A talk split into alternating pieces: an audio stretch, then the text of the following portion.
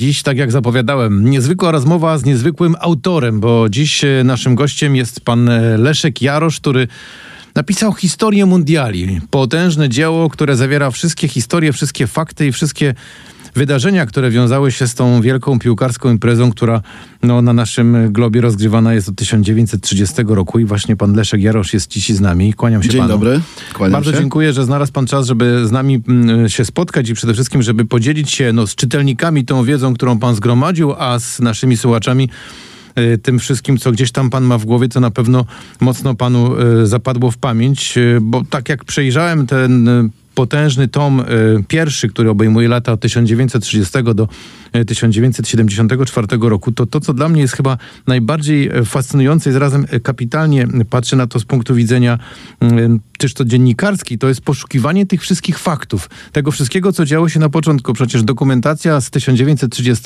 czy 34 czy nawet 38 roku, no była strasznie skromna. Przecież nikt tego nie nagrywał, tylko ludzie zapisywali albo gdzieś sobie przekazywali z ust do ust. Jak pan to wszystko znalazł? No właśnie, to były ogromne problemy, bo w, wtedy przed II wojną światową nie było, co oczywiste, transmisji telewizyjnych. E, Co więcej, e, w większości meczów w ogóle nie kręcono na, na taśmie filmowej. Znamy tylko e, skromne urywki.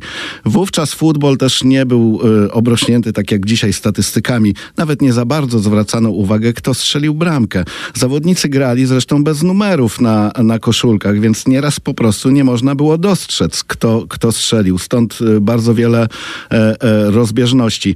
Na dodatek te pierwsze mundiale to nie był taki turniej jak dziś. To jednak była początkowo dosyć mała impreza, e, głównie transmitowana tutaj drugi mundial we Włoszech, trzeci we Francji, transmitowana przez, przez radio, ale też do niewielu krajów. E, zainteresowanie opinii publicznej e, nie było tak duże jak, jak obecnie.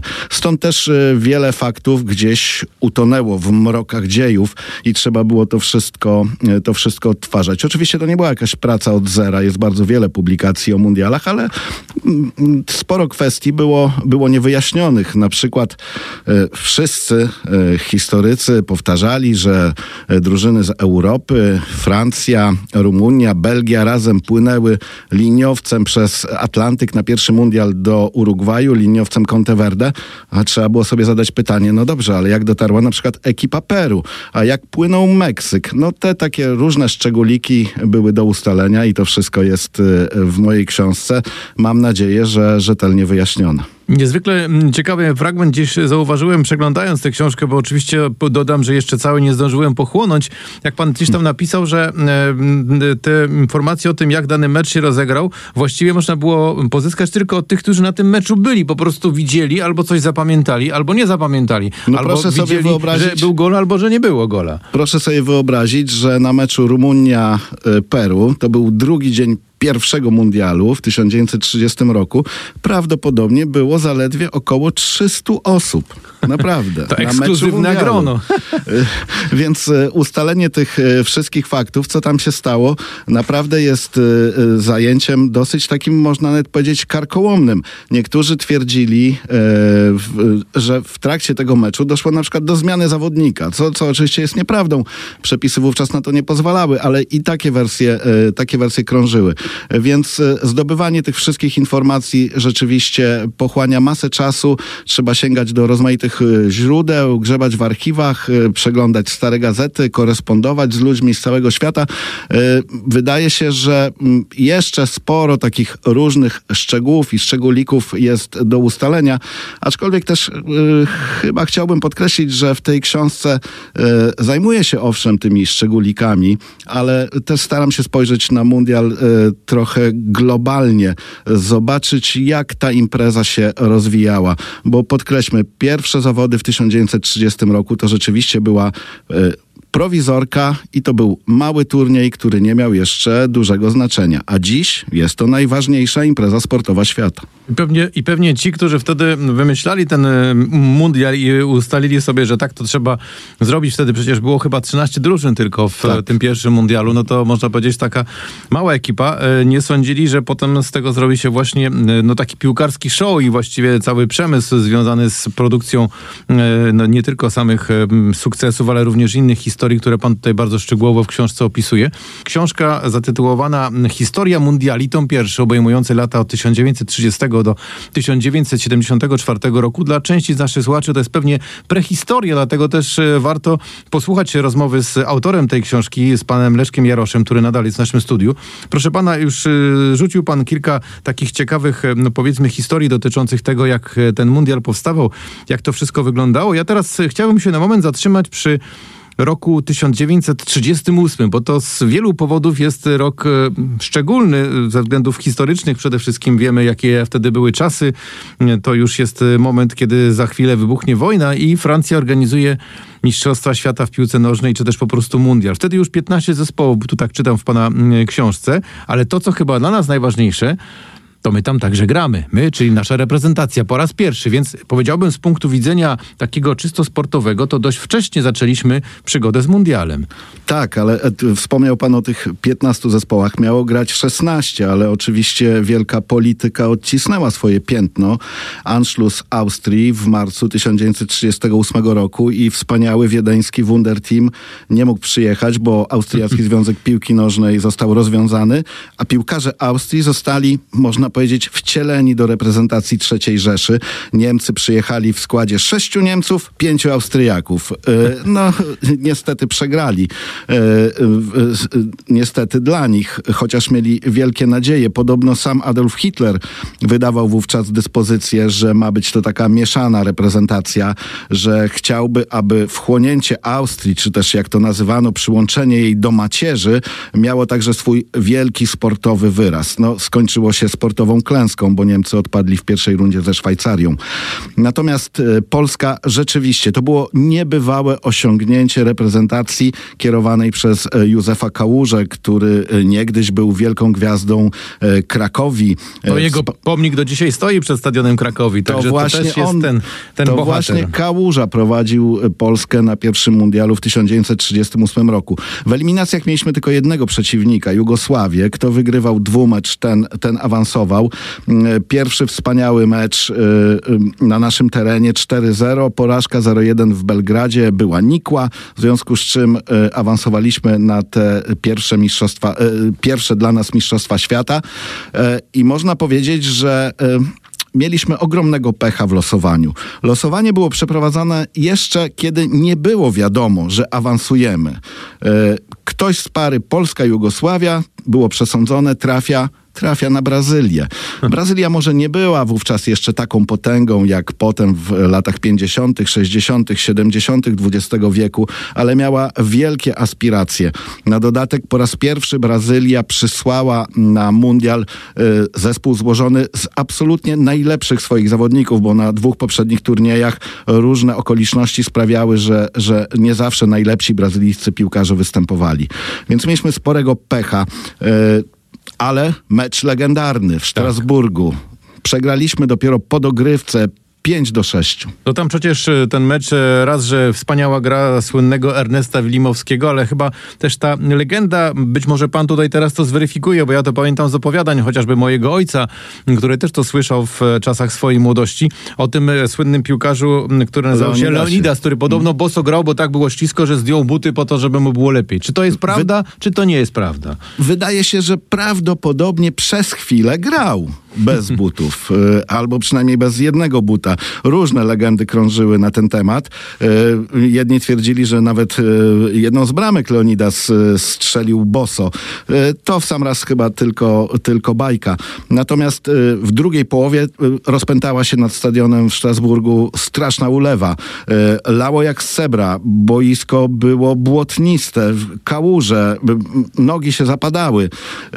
No i prawdopodobnie jeden z butów Leonidasa albo straszliwie się w tym błocku zakopał, albo po prostu pękł i, Leonidas zrzucił obuwie. Przez chwilę prawdopodobnie był bez butów, ale tylko przez chwilę. No, przepisy e, nakazywały granie w butach i e, sędzia Eklind ze Szwecji prawdopodobnie nakazał e, zmianę obuwia. To te ulewy to takie trochę nasze mundialowe przekleństwo, bo potem kolejna ulewa też nam przekreśliła szansę na dobry wynik, ale to było wiele lat lat później, o do tego jeszcze dziś wrócimy w naszej rozmowie. Jeszcze tylko, żeby domknąć ten temat tego roku 38, to poza tym, że nasi niestety przegrali, chociaż walka była piękna z Brazylią, to powiedzmy, że tam wtedy y, kapitalny finał, bo Włosi grali z Węgrami. Wydawałoby się, że Węgry to nie może być potęga piłkarska, jednak wtedy jednak doszli do finału. Właśnie, bo zawsze pamiętamy Węgrów, tą złotą jedenastkę, Tak, która Puskasa, wygrała Igrzyska ta, i olimpijskie w 1952 roku, a potem miała wygrać y, Mistrzostwa Świata w 1954, a w międzyczasie rozbiła Anglików 6-3 na Wembley w legendarnym meczu stulecia. Otóż Węgrzy mieli kapitalną reprezentację jeszcze przed II wojną światową. Zresztą wtedy mówiono, że jest taka naddunajska szkoła futbolu, bo do niej zaliczali się nie tylko Węgrzy, ale też Austriacy, którzy mieli swój Wunderteam, a także reprezentacja Czechosłowacji. Czechosłowacja była wicemistrzem świata w 1934 roku. Austria wtedy doszła do półfinału, w którym bardzo minimalnie uległa Włochom 0 do 1. Włochom, którzy zostali mistrzami świata. No i właśnie Węgrzy, trzecia, trzecia y, naddunajska potęga. Y, Wspaniała reprezentacja y, i wydaje się, że trochę zapomniana, trochę w cieniu tej złotej jedenastki już, już powojennej, a przecież równie znakomita. Proszę pana, e, przeskoczyliśmy teraz już trochę myślami, tak gdzieś rozmawiając w międzyczasie o tym, co się działo e, w tych mundialach, do e, tego okresu już powojennego, czyli lata 50. czy nawet 60., bo tu chyba istotny element, o którym powinniśmy powiedzieć, to to, że wzrasta, jak to się ładnie określa, medialność tej imprezy, no bo pojawia się, się media, które mogą nakręcić jakąś krótką relację, można to zdokumentować i co chyba ważne również dla pana pracy, łatwiej wtedy znaleźć odpowiednie materiały, które potem trafiają do pana, y, do pana dzieła. No przede wszystkim pojawiła się telewizja. E, Jeśli chodzi o mundiale, to pierwsze transmisje to jest rok 1954. To jest e, turniej w Szwajcarii. Wówczas powstała Eurowizja, czyli można powiedzieć taka sieć nadawcza eu, europejska. Nie pokazywano oczywiście w telewizji wszystkich meczów. Zresztą telewizja wówczas była takim rarytasem, nowinką technologiczną. E, No i też ekran był malutki, powiedzmy sobie szczerze, że to I co, czarno-biały, tak, tak. I to co widać było na tym ekranie, to już pamiętam ze wspomnień mojego ojca, że ten ekranik był tak malutki e, w czasach, kiedy on już miał dostęp do telewizora, że to tam zobaczyć, czy ktoś strzelił bramkę, to naprawdę trzeba się było bardzo A nieraz postarać. jeszcze śnieżyło, bo, Tak, bo tak, wszystko tak. się odbierało przez No ale anteny. rejestracja jednak została. Jakieś dokumenty z tego już są, prawda? Zgadza się. Kilka meczów było transmitowanych, e, aczkolwiek e, głównie ludzie oglądali te mecze na witrynach, e, stojąc przed witrynami sklepowymi. Mało kto miał odbiornik telewizyjny wówczas i ch- sklepy się reklamowały właśnie pokazując mecze. Wystawiano te odbiorniki na wystawie, ludzie się gromadzili i, i tak, się wtedy, tak się wtedy kibicowało. E, Troszeczkę więcej telewizja pokazywała na kolejnym mundialu w Szwecji w 1958 roku, ale też były obawy. Jeden z głównych organizatorów tego mundialu e, twierdził, że telewizja zabije piłkę, piłkę nożną. W związku z czym e, były, były ogromne spory Szwedów z FIFA, ile tych meczów można transmitować. E, Twierdzono, że przez to, że telewizja będzie pokazywała spotkania, to ludzie nie będą przychodzili, e, nie będą przychodzili na stadion. No to proroctwo się nie spełniło. Dzisiaj widzimy na, przynajmniej na Mistrzostwach Świata i na tych najważniejszych rozgrywkach masę ludzi, chociaż transmitowane są już wszystkie mecze. Oczywiście ten rozwój technologii troszeczkę e, był skomplikowany. Mundial w 1962 roku odbywał się w Chile, ale nie było jeszcze międzykontynentalnych satelitów, które mogłyby e, sprawić, że te mecze e, z Chile można na żywo oglądać w Europie. Wówczas po prostu kręcono na taśmie filmowej i samolotami taśmy przewożono do Europy i dopiero z poślizgiem te mecze były, były odtwarzane. Dopiero rok 1966 i Mistrzostwa w Anglii to już jest władztwo telewizji, a rok 1970 w Meksyku to już jest telewizja kolorowa i właściwie wtedy już cały świat mógł zobaczyć, jak Pele wygrywa mundial razem z Brazylią w żółtej kanarkowej koszulce. Cieszę się bardzo, że właśnie wspomniał pan o Brazylii, bo ten czas, te lata 50. i 60., no to jest ten czas, który czasami no, podaje się jako pewnego rodzaju wzorzec y, tej wyjątkowej, wspaniałej brazylijskiej drużyny, tej jedynej reprezentacji, która no, wtedy w tamtych czasach zdobyła ten puchar trzykrotnie, prawda? I dostali go na własność. To też jest chyba coś, co jest już w tej chwili faktem, prawda? Nie ma tutaj żadnych wątpliwości, bo pamiętam, że było przez chwilę takie dyskusje, czy oni faktycznie mogli dostać ten puchar tak, tak, na tak, własność. Tak, to, to, nie ma wątpliwości. Być może nie wszyscy wiedzą, ale obecny Puchar Świata to, to nie jest to pierwotne trofeum, bo pierwotnym trofeum była tak zwana Złota Nike. Mhm. I, I, właśnie ustalono już na samym początku, y, kiedy mundiale startowały w roku 1930, że drużyna, która trzykrotnie wygra Mistrzostwa Świata, dostanie to trofeum na własność. I właśnie Brazylia, która wygrywała w latach 1958, 62 y, i 70, dostała Złotą Nikę na własność. E, no niestety ta Złota Nike w roku 1983 została skradziona z siedziby Federacji Brazylijskiej e, i nie wiadomo, czy w ogóle jeszcze istnieje. E, krążyła wersja, zresztą brazylijska policja także tak podawała, że złodzieje przetopili ten, to trofeum po prostu na złoto, żeby, żeby to złoto sprzedać. Natomiast są także poszlaki świadczące o tym, że być może była to jakaś kradzież na zlecenie i być może ta złota Nike stoi gdzieś w domu jakiegoś bogatego kolekcjonera, który tę kradzież zlecił. Ale fakty są takie, że Brazylia trzy razy mm, zdobyła Mistrzostwo Świata i to wtedy była, można powiedzieć, w tamtych czasach drużyna niedościgniona. Ten Pele, który stał się legendą za życia i którego wszyscy porównywali do e, jakiegoś, e, no powiedzmy, nadczłowieka, czasami patrząc na to, jak grał, jakie bramki strzelał, choć pewnie też nie wszyscy byli nawet w stanie je zobaczyć, to raczej były opowieści, że Pele jest tak dobry. E, ale Pele był znakomity. Aczkolwiek oczywiście narosło wiele mitów wokół jego startów. On rzeczywiście jest jedynym w historii piłkarzem, który trzykrotnie razem z Brazylią zdobywał Mistrzostwo Świata. Kiedy przyjechał do Szwecji w roku 1958, nie miał nawet 18 lat. Był najmłodszym w historii wówczas y, zawodnikiem. Ale y, chociaż y, strzelił aż 6 goli, w tym także w finale trafiał, to y, nawet w samej Brazylii mówiono, że na przykład Didi jest lepszy. Pele był dopiero takim, no powiedzmy, y, brazylijskim narybkiem o dużym potencjale.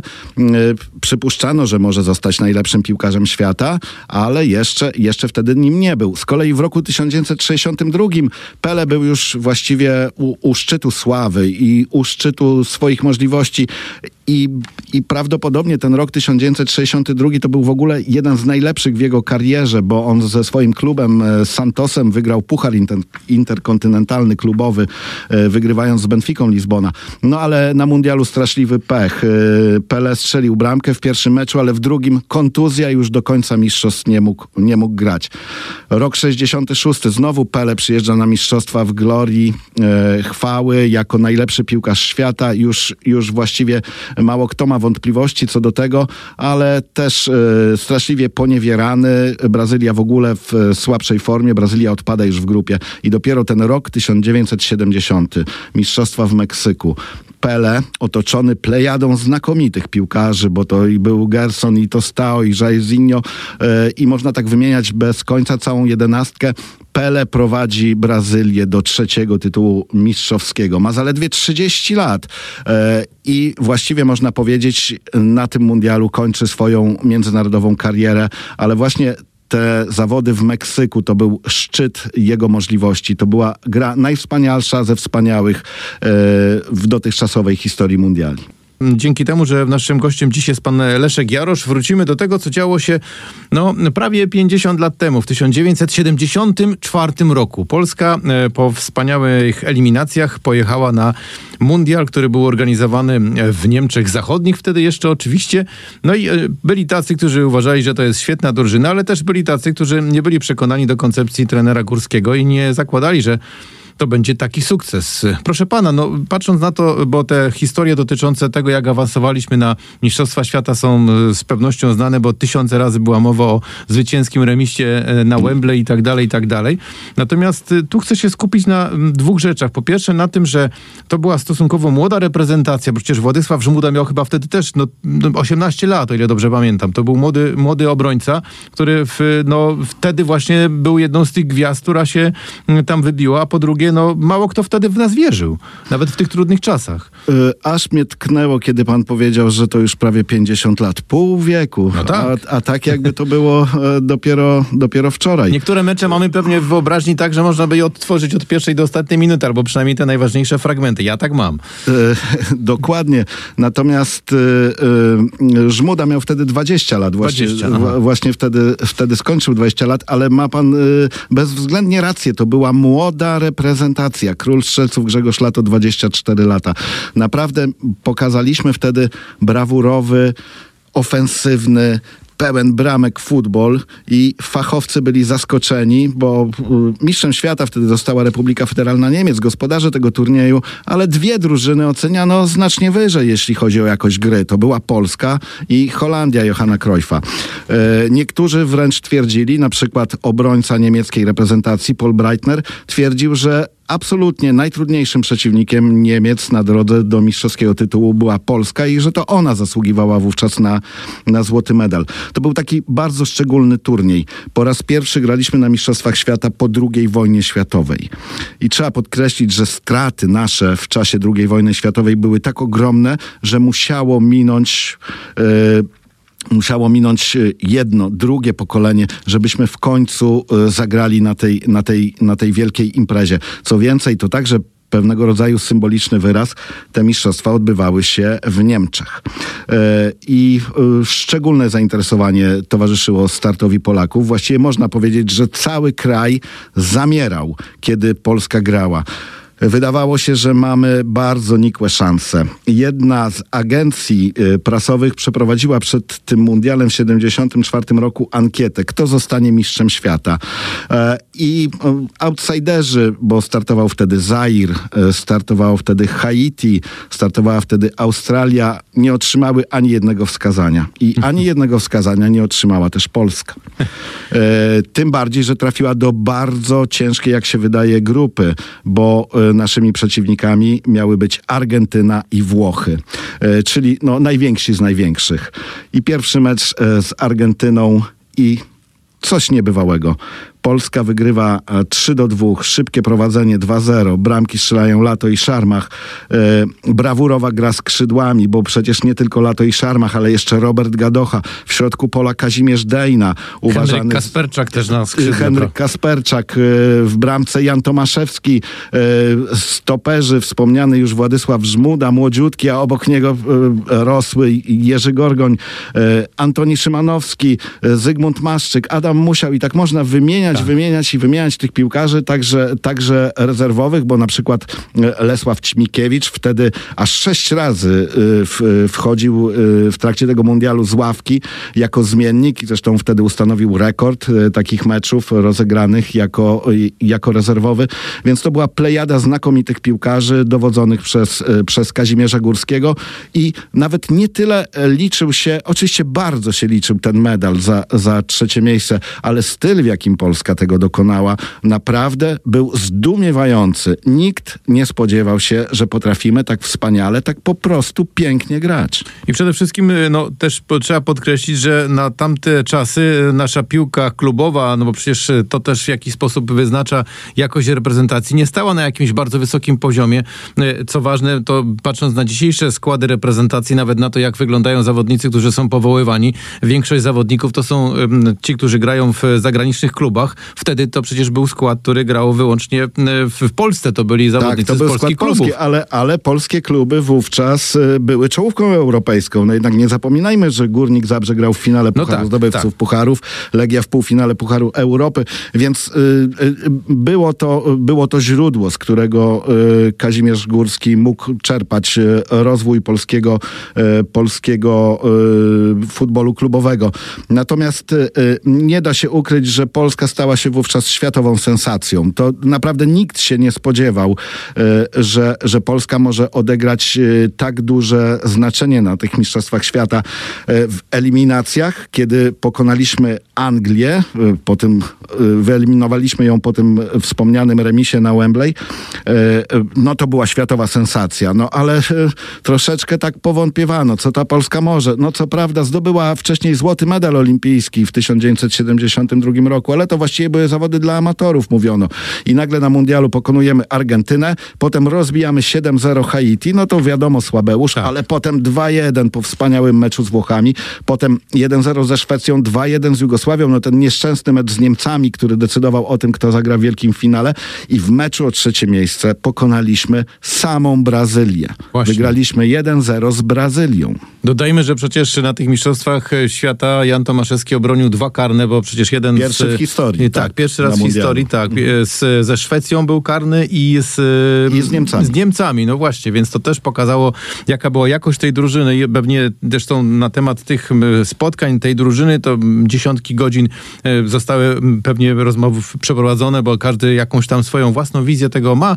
Na pewno częściowo e, wszyscy zawsze zwracają do jednego tego istotnego elementu, o którym wspominaliśmy w kolejnej części naszej rozmowy o tej ulewie, która była nad Neckar Stadionem, kiedy miał być mecz e, z e, Niemcami, bo gdyby nie było tak e, mokro i nie było tak grząsko, to pewnie ten mecz potoczyłby się inaczej, ale to oczywiście tylko gdybania. Ciekaw No, jestem, jaka jest można- pana opinia na, tą, na ten temat. Y, Wydaje mi się, że no, warunki były jednakowe dla obu drużyn. Y, I być może musiało być tak, że mistrzem świata zostanie ten, kto lepiej umie grać w piłkę wodną.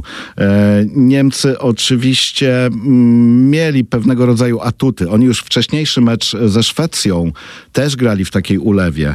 E, Potem podkreślano, że nasz, Kazim, y, nasz kapitan Kazimierz Dejna e, wybrał złą stronę boiska, że w, że w pierwszej części, tam gdzie my mieliśmy atakować, to tam były mm, naj, największe kałuże, kałuże, tak, które tak. pomagały niemieckiej, niemieckiej obronie.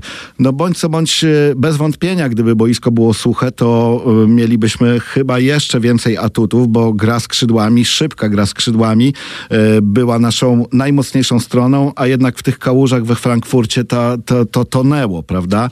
Tak. No tym niemniej i tak Polska odniosła gigantyczny sukces. Ja jeszcze wrócę do pierwszego meczu z Argentyną. Argentyńczycy, kiedy z nami przegrali 2 do 3, to nie dowierzali. Tam w ich prasie pojawiały się analizy, że to właściwie to był jakiś wielki pech, że my przegraliśmy z tą słabiutką Polską, że właściwie to bramkarz Karnewali popełnił taki błąd, a potem taki błąd i to przez niego, że co ta Polska, to tutaj Argentyna zawiodła. A potem co się okazało? To Polska była rewelac- rewelacją całych mistrzostw, a Argentyna e, właściwie nic nie osiągnęła. Wyszła z grupy, bo, bo udało jej się zremisować z Włochami e, e, i pokonała Haiti, no ale potem dostała ciężkie lanie od Holandii i, i Polska była na podium, a nie Argentyna i to nie był żaden przypadek, tylko po prostu wspaniała gra biało-czerwonych. W Radio RMF 24 dziś niezwykły piłkarski temat, niezwykła piłkarska historia przez e, cały program. Rozmawiamy z panem Leszkiem Jaroszem o historii mundiali od 1930 roku. Na razie zatrzymaliśmy się na 74 roku i to jest fajny moment, żeby się zatrzymać, bo wtedy nasi zdobyli brązowy medal na Mistrzostwach Świata. Właściwie srebrny. Właściwie srebrny, tak. Właściwie srebrny, tak. E, I to było to trzecie miejsce po zwycięstwie nad e, Brazylią. Natomiast teraz, proszę pana, na zakończenie, no, wypada pana o to zapytać, bo to przecież wydaje się naturalną odpowiedzią, że skoro jest tom pierwszy, to będzie tom drugi, w którym opisywał będzie pan również kilka mundiali ważnych dla naszej reprezentacji. Oczywiście, jeszcze wracając do tych medali, wówczas były medale za cztery pierwsze miejsca. Złote, pozłacane, srebrne i brązowe. Tak, za trzecie tak. miejsce Polska dostała srebrny.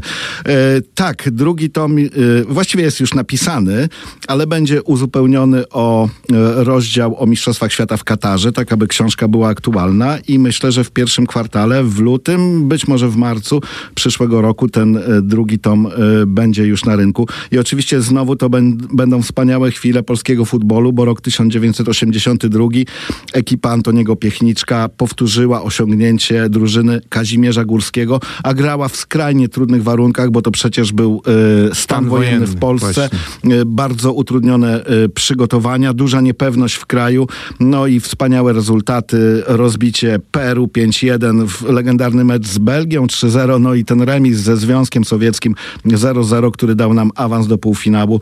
E, To są legendarne chwile e, polskiego futbolu e, i także to będzie oczywiście opisane w tomie drugim. Tu się zastanawiam, czy zakłada pan, albo też może pan wierzy, bo to może chyba tak trzeba rozmawiać, że w tym drugim tomie, w którym będzie opisany również ten mundial w Katarze, no, znajdą się jakieś ciepłe i fajne historie dotyczące występu naszych reprezentantów. Jak pan to Teraz w ocenia? Katarze. Tak, no. Czy pan już coś czuje, co Już- może tam być? Czy jakaś ja jestem urodzonym, jestem urodzonym optymistą, ale rzeczywiście jest pewna prawidłowość. To znaczy, kiedy Polska zdobywała medale, kiedy miała wielkie indywidualności. W 1974 roku mieliśmy Kazimierza Dejnę, którego uzupełniali będący w nadzwyczajnej formie Grzegorz Lato, Robert Gadocha czy Andrzej Szarmach.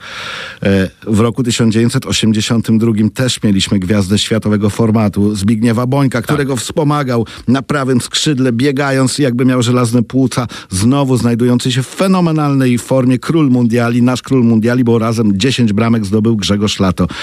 No to kiedy, jak nie teraz, jak mamy Roberta Lewandowskiego? którego mogą wspierać albo młodzi, albo już doświadczeni zawodnicy, których też e, sporo pewnie będzie chciało no, dołączyć do grona tych wspaniałych reprezentantów mających e, taką piękną mundialową historię. Sam Lewandowski podkreśla, niech koledzy będą w wysokiej formie. On oczywiście tego niby nie mówi o Polsce, mówi, że żeby był sukces, to muszą być znakomici piłkarze i reszta zespołu w najwyższej formie, ale on w rzeczywistości mówi to tu o Polsce. E, Więc możemy liczyć e, na to, że Robert Lewandowski stanie na wysokości zadania, a wszystko będzie zależało od e, formy kolegów. Bardzo mi się marzy, żeby ten, e, może powiedzieć, ostatni albo prawie ostatni rozdział w pana książce, w tym drugim tomie dotyczącym mundiali właśnie był tak napisany z takimi radosnymi faktami, jakie znaleźliśmy w tym tomie pierwszym, czy w części tomu drugiego, który dotyka, dotykał właśnie roku 82.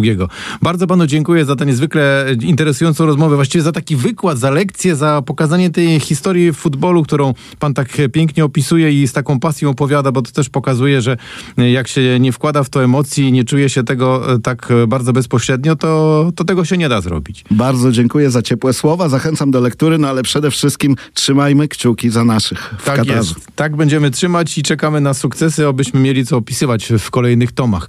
Bardzo dziękuję. Naszym dzisiejszym gościem w Radio RMF24 był pan Leszek Jarosz. Kłaniam się panu i do usłyszenia. Dziękuję.